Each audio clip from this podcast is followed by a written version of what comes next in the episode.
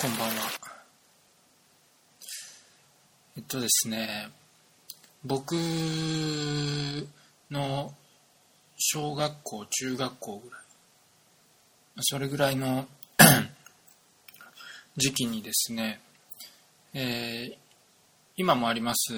「週刊少年ジャンプ」で、えっ、ー、と「アウターゾーン」という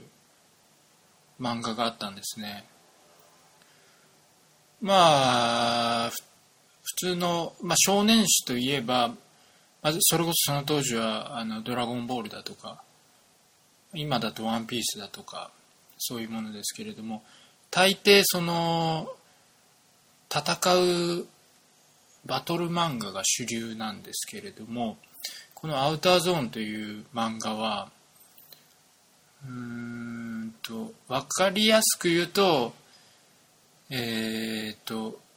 アメリカであった「トワイライトゾーン」だとか、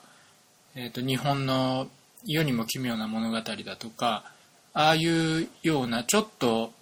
不思議な日常では起こりえないような不思議なお話を、えー、連載してた漫画なんですけれども、まあ、その中の一つでですねなんか僕の記憶に残ってるのがあってペットを飼ってる家族がいるんですけれどもまあ普通に生活してて。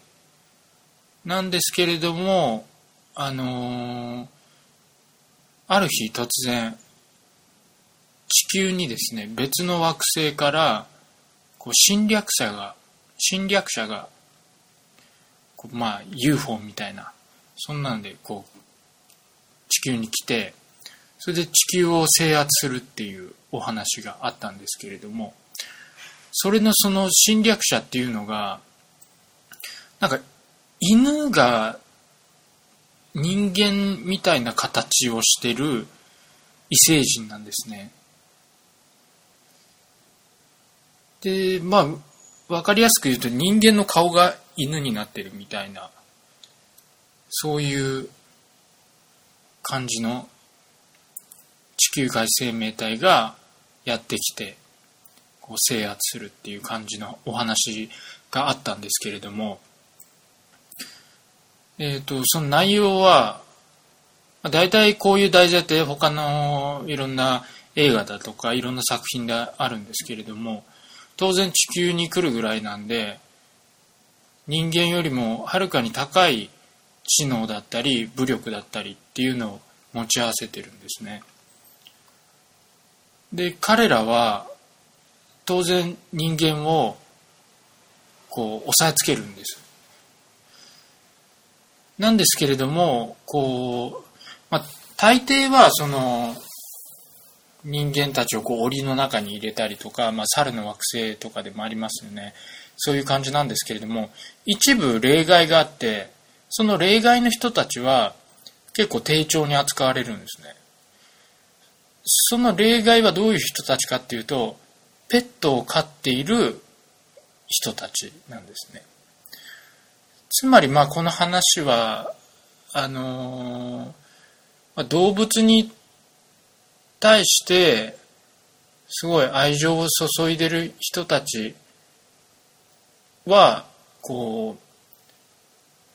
まあ、救われるというか、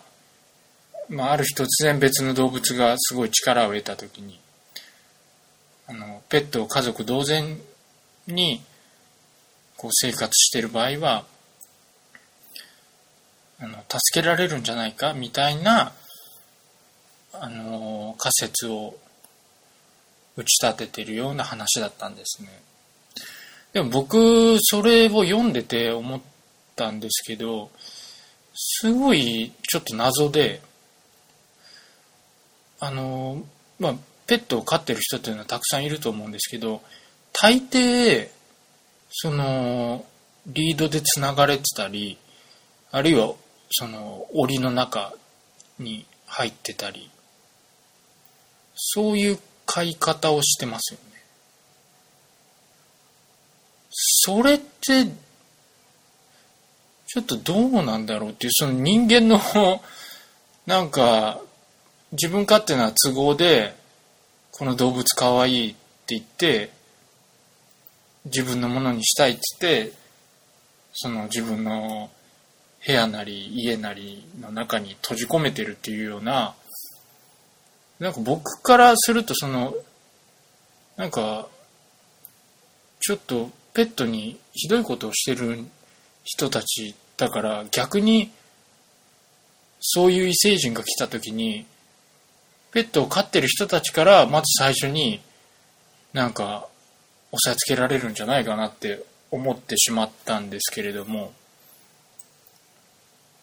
まあそもそも動物はあの野生で生きるのが本来の姿ですからね。うんそういうふうにちょっとなんか疑問を抱いてしまって。でまあ、えっと、僕も、えー、っと、まあ、その後その時その漫画を読んでたのはおそらく小学小学校の時だったと思うんですけれども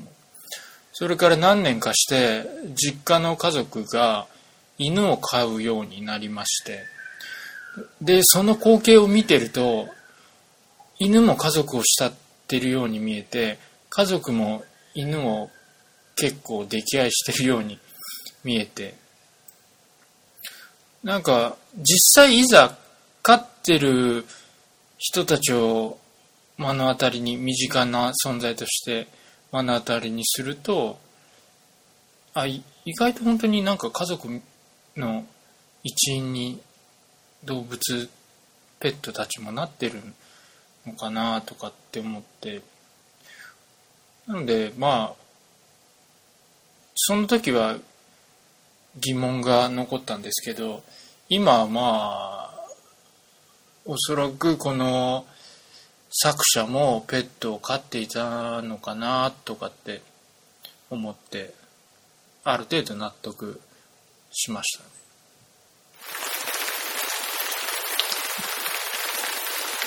はい。それでは、えっ、と、今日は、女子大生は行方不明というお話をしたいと思います。えっ、とですね、まあ、タイトル通り、えー、とある大学に通う女子生徒が主人公なんですけれども、えー、まあ大学生なので、まあ、年齢は二十歳前後なんですけれども。で、この女子大学生はですね、えー、高校卒業してから大学に進学をきっかけに一人暮らしをするようになったんですけれども、まあ、よくある話ですけどね。でもちょっと家族構成がですね、えっ、ー、と、まあ、母子家庭なんですね。母子家庭の方で、で、もともとは、えっ、ー、と、まあ、お母さんが、まあ、今もそうですけど、働いてるので、いわゆる鍵っ子。帰ってきても誰もいないので、鍵を持って学校に行って帰ってきて鍵を開けてっていう、まあ、そういうスタイルだったわけですね。でも彼女には、えっと、お母さんともう一人家族がいて、それが弟なんですね。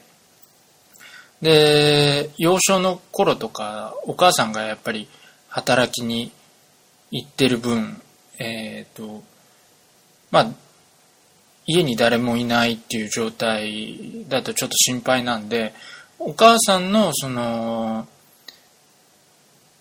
えっ、ー、と、お父さんお母さん、つまりおじいちゃんおばあちゃんですね。と暮らしててでもその後中学校高校あたりからもうこの女の子も大きくなったのでお母さんと弟と3人で暮らすようになってそれから高校卒業して大学に行って一人暮らしをという感じです。でですねまあちょっと一人暮らしだしまあ、ちょっと寂しいっていうのもあるし、あと、もともと買いたかった、買いたかったっていうのもあって、えっ、ー、と、そのえー、女子大生はですね、犬を飼い始めるんですね。それが大学4年間ずっと、もう入学した時からずっと一緒にいて、で、もともともらった犬なんですけれども、えっ、ー、と、ちょっとですね、変わってて、この犬の、うんと、毛並みというか、柄が、え、ー、と、マーブル柄ってわかりますかね。えっ、ー、と、水に絵の具とかをいろんな絵の、いや、いろんな色の絵の具とかを垂らした時にぐわーっとこう広がってこうそれぞれがぐにゃーんとなってでちょっとカラフルな感じになるっていう、まあ、そういうあの一部ですけどそういうマーブル柄がそういう模様のある犬だったわけですね。ですごくまあ溺愛してて仲良くこう一緒に生活してて。なんですけれども、あのー、まあ、ある日、ちょっとまあ、寿命もあったんですけれども、家を飛び出しまして、このワンちゃんが。もうかなり老犬でもあったわけですね。で、それで、まあちょっといなくなってしまった。まあ、それが、まあ、どっかに行ったのか、どうなったのか、そのワンちゃんのその後はわかんないんですけれども、いなくなってしまって、彼女はすごく落ち込むわけですね。その、結構まあ内気だし、少し性格も変わってたので、そんなに友達は多い方ではなく、なんかペットがすごくもう、大の一番の親友みたいな感じだったので、それがいなくなってしまって、すごくもう残念になるんですね。で、彼女の通ってる大学っていうのは、まあ、いわゆる美大ですね。美術の大学に通ってて、で、そこで彼女は絵を勉強してたんですけれども、そのワンちゃんがいなくなったのを境に、えっ、と、この特徴でもあるマーブル模様の作品を描くようになるんですね。まあ、いなくなった悲しみもあり、どうしてもそのあのマーブル柄に取りつかれると言ったらあれですけれども、こだわって、ずっとまあ、学校の課題とかでもいつもそういう柄をテーマにした作品を作り続けるんですね。で、この女子大生にも、まあ年頃ですから、彼氏がいましてお付き合いをしている。で、その彼氏とも、まあ別に普通に仲良くやってたんですけれども、で、その彼氏との出会いっていうのは、まあお互い学生なんですけれども、彼女はまあ大学で絵を描いてると。でも彼は服飾の学校でですね、洋服をデザインする仕事、仕事じゃないです。えー、勉強をしてたわけです。で、まあ、その彼は、えっ、ー、と、自分の服を作るわけですね、学校で。で、服を作ったはいいけども、これを、まあ、着てくれる人を探すんですね。これを着てもらって、で、その、まあ、写真を撮る。まあそういうことになりますよね。自分の服をデザインするわけですか。で、誰かモデルになってくれる人はいないかなって探してるときに、この彼の通ってる学校と彼女の通ってる大学っていうのはもうすごい近所だったんですね。なのでそのモデルになってくださいと声をかけて。それで知り合うんですけれども。で彼が作った服をせてで写真を撮る。でまあ一つの作品になるんですねこれで。でその彼女もまあわりかしちょっと背も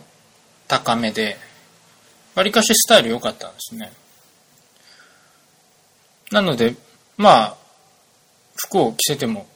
そこそこまあかっこいいまあお互い素人ですけど、まあそこそこかっこいいっていう感じになって。で、その彼女の通ってる大学の行動の前で、あの、写真を撮ることになるんですけれども、まあどんな写真がいいかなっつって、その二人で、あの、近所にある喫茶店に入って話し合うんですけれども、その喫茶店にはたくさんのその海外の写真集とかがいっぱいあって、で、そこでその写真集を見ながら、こんな感じがいい、こんな感じがいい、みたいな感じで話し合うわけですね。で、いざ撮影しますってなって、で、その大学の講堂の前で、えっ、ー、と、まあ、なん、なんて言うんですかね、黒いワンピースですかね。わかりやすく言うと、まあ、黒いワンピースに、まあ、革のレザーのロングブーツを履いて、で、彼女は髪が真ん中分けで、胸のあたりまであるぐらいの髪で、で、それで、こう立って写真を撮るんですね。それで、なんかお互い、まあ、こう、意気投合してというか、それをきっかけに付き合うことになる。なんですけれども、この、彼は、まあ、割かし、その、どっちかというと、まあ、普通の男の子なんですね。まあ、明るく元気な。だけども、彼女は、まあ、そんなに、そこまで、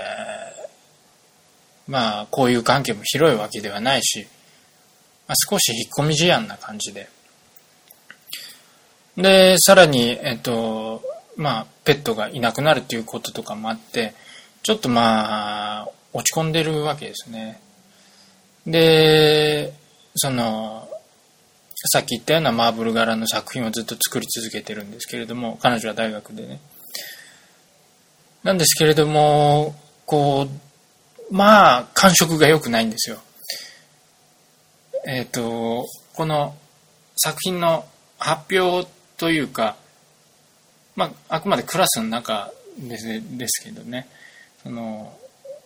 こういうこうこうこうでこういう作品を作りましたっていう、まあ、いわゆるプレゼンみたいなのがあるわけですけれども彼女の大学では。でもまああんまり評判が良くないと。先生方からも、まあ、ちょっと酷評というかうんいまいちなんじゃないみたいなことを言われてて、まあ、さらに落ち込むわけですねでも一人の先生はすごく褒めてくれて、男の先生なんですけれども、年上の。なんか、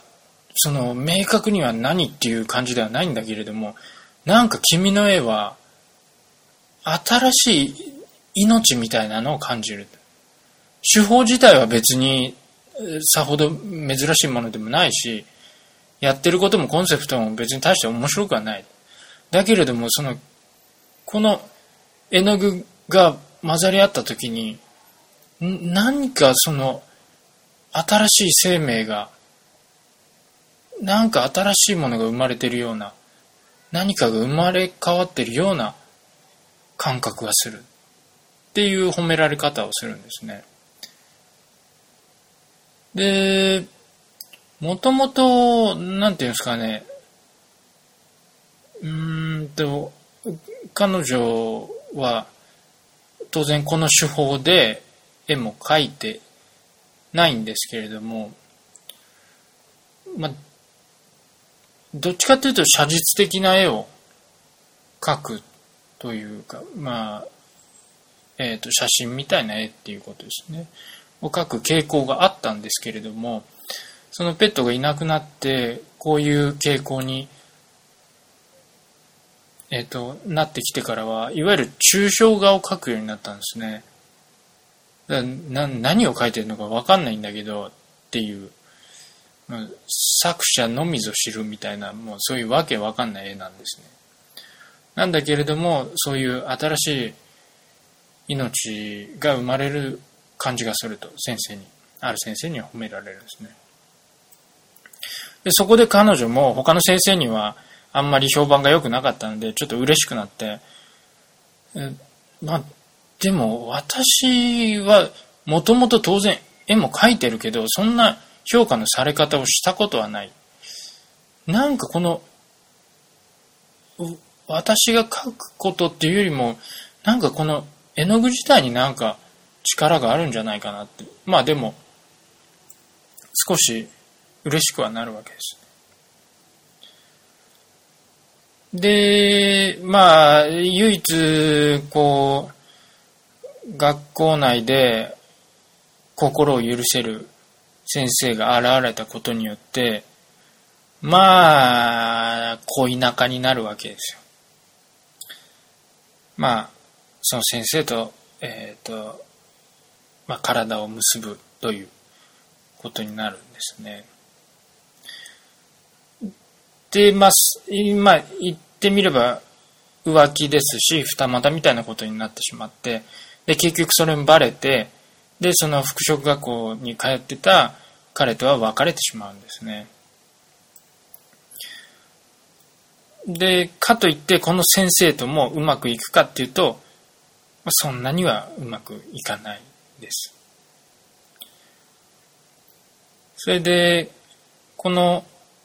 先生とはまあ、卒業間際まで、まあ、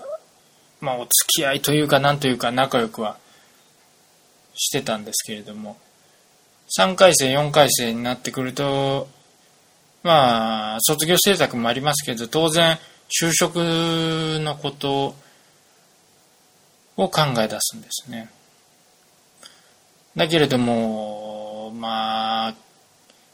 こういう大学に通うぐらいですから、まあ、社会人っていうよりかは、まあ自分のやりたいことをやりたいっていう気持ちは強いわけですよ。でも一応彼女は、その働く母親の姿も見てるので、まあ、ちゃんと会社に属して働かなきゃっていうことで就職活動もたくさんするんですね。でもまあ、うまくいかず、まあ、ちょっと引っ込み思案な感じなので、当然面接とか、そういうので、まあ、うまいこと喋れないわけですね。なので、何社も何社も受けるんだけれども、なんかうまくいかない。で、当然、本当に100%就職したいかっていうと、まあ、それとは別で、もっと自分の作品を作りたいという気持ちもあるので、まあ、どっかその、振り切れない、吹っ切れないところがあって、うまいこといかないわけですね。で、こう、まあいろいろそういう転換期にうまくいかないなっていうことがあるんですけれども、まあでもやっぱりその先生だけは、まあ大丈夫だよ。こうこうこうしてこうやって、もっとうまくいくよ、みたいなアドバイスをしてくれたり、優しいわけですね。で、二人は、あの、同じ大学ですし、まあ、多少時間もあるし、まあ、旅行に一緒に行ったりだとか、まあ、どっちかがどっちかの家に泊まりに来たりだとか、まあ、そういうこともあるわけなんですけれども、まあ、この先生は、うん、なんか、作品を見る目があるとは思うんですけれども、まあ、ちょっと、まあ、だらしないところもあって、うん、まあ、生徒に手を出すぐらいですからね。で、泊まりに行ったり、泊まりに来たりとかしても、いつも歯ブラシを忘れる。まあ、そういうちょっと抜けたところがある先生だったんですね。で、そういうところが、また、まあこの女子大生も自分にも弟がいるんでちょっと可愛げのある男性っていうのにちょっと惹かれるわけですでなんですけれどもまあ4回生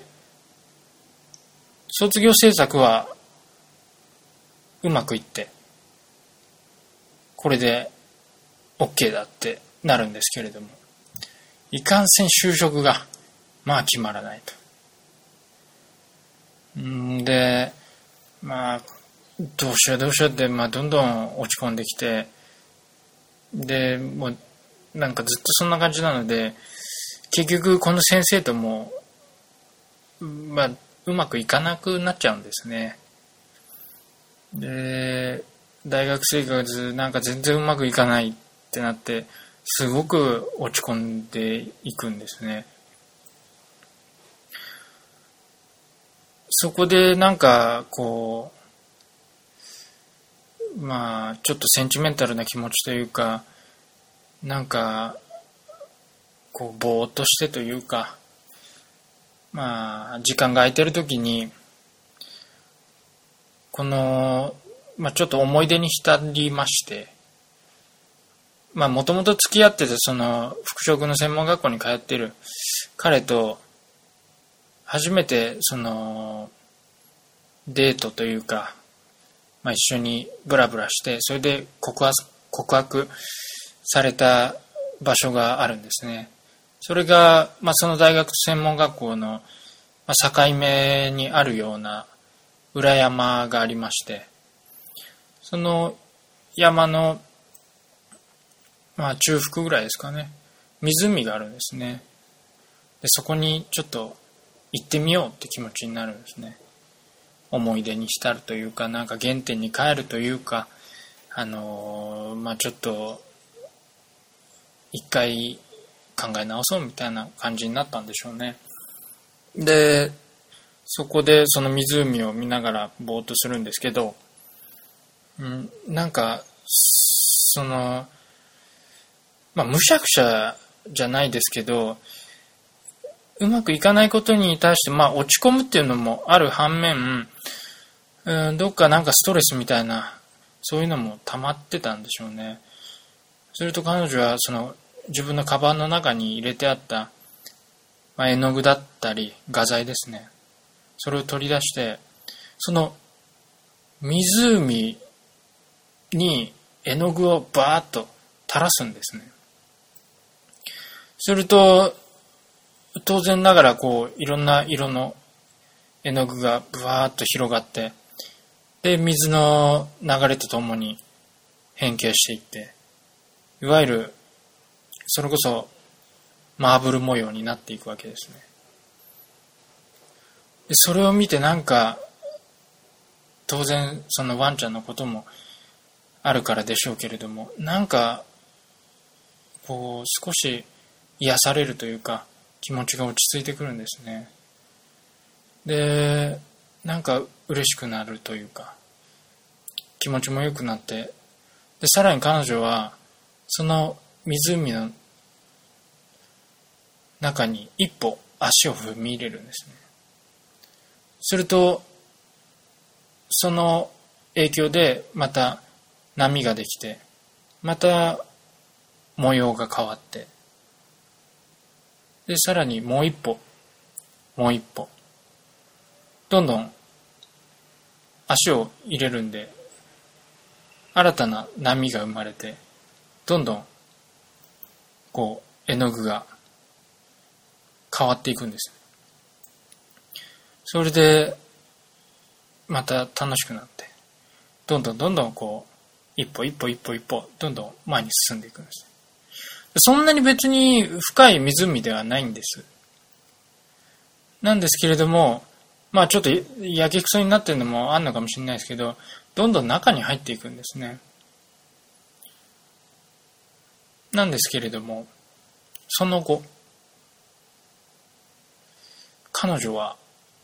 行方不明になったらしいんですね。学校にも来てないし、家族にも連絡がない。家に帰ってる様子もないどこに行ったのかがわからないっていうことになっちゃいまして。で当然その後も見つかってないんですね。かといってじゃあもしかしてその湖で溺れたんじゃないか。で当然カバンも置いてあるし画材も散らばってるし捜索が始まるんですけれどもその湖の中にも当然いないし何も残ってないんです。カバンと画材だけはその辺に散らばってんだけど。どこに行ったか本当にわからないんですね。大きい湖でもないし、まあ、さっきも言ったように深さもそんなにないんです。だから当然探せば見つかるはずなんですけれどもいない。ということは別にここで溺れたわけではない。かといってその辺りにもいない。学校にも行ってない。実家にも連絡がない。で全く行方不明で。今でも謎のまま。なんですけれどもでもですねこの彼女の兄弟弟だけはなぜかそのいやお姉ちゃんは別に多分元気にしてる。って考えてるんですね。